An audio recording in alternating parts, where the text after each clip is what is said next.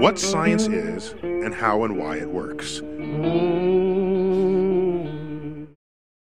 Вот почти идеальная плазменная сфера с ядром горячее 15 миллионов градусов Цельсия, основной источник энергии для поддержания жизни на Земле. Но что если Солнце вдруг исчезнет на месяц? Если это случится, первые 8 минут 20 секунд, именно за это время солнечный свет достигает Земли, мы даже ничего не заметим.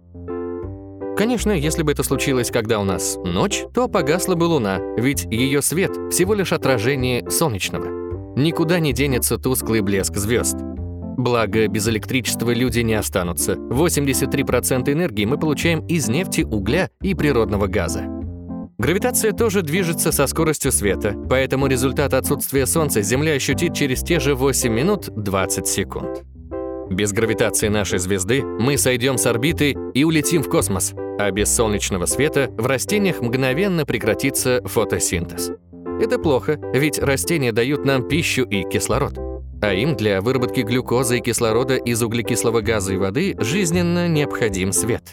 Растения могли бы фотосинтезировать и расти под искусственным освещением, но такой свет скомпенсировал бы лишь малую долю того, что выращивают под солнцем. Сейчас в земледелии таким образом выращивают всего 0,07% растений, так что кризиса в этом смысле не избежать. Через неделю вся флора начнет разлагаться, что приведет к краху нашей пищевой сети.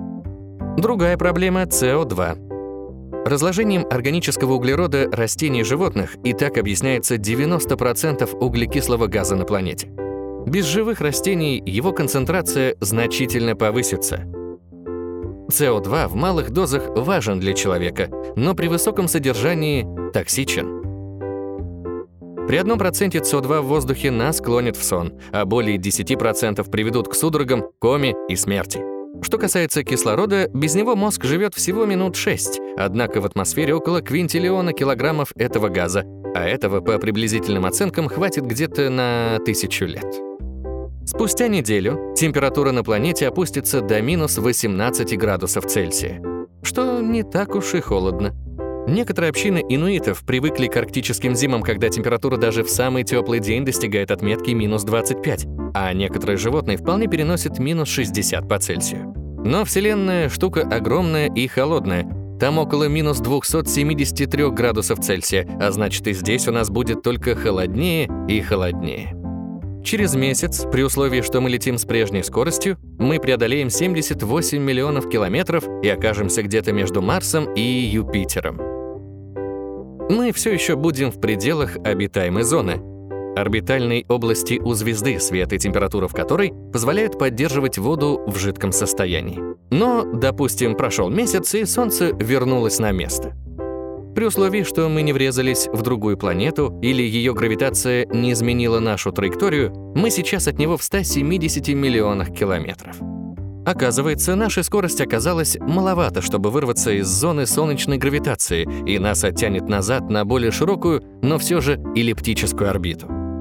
Согласно большинству расчетов, мы все еще в пределах зоны обитаемости, и благодаря геологически активным территориям и вулканам в Исландии и Йеллоустоуне можем скомпенсировать расстояние от Солнца и согреться, используя силу расплавленного ядра Земли. Но если Солнце не будет еще несколько месяцев, мы улетим слишком далеко, и Земля станет этакой планетой-бродягой. Хотя многие планеты привязаны к той звезде, около которой появились, исследователи уже насчитали в Млечном Пути около 100 миллиардов планет-сирот. Как бы там ни было, чтобы выжить, нам пригодится вся изобретательская сила человечества. Переведено и озвучено студией Верт Дайдер.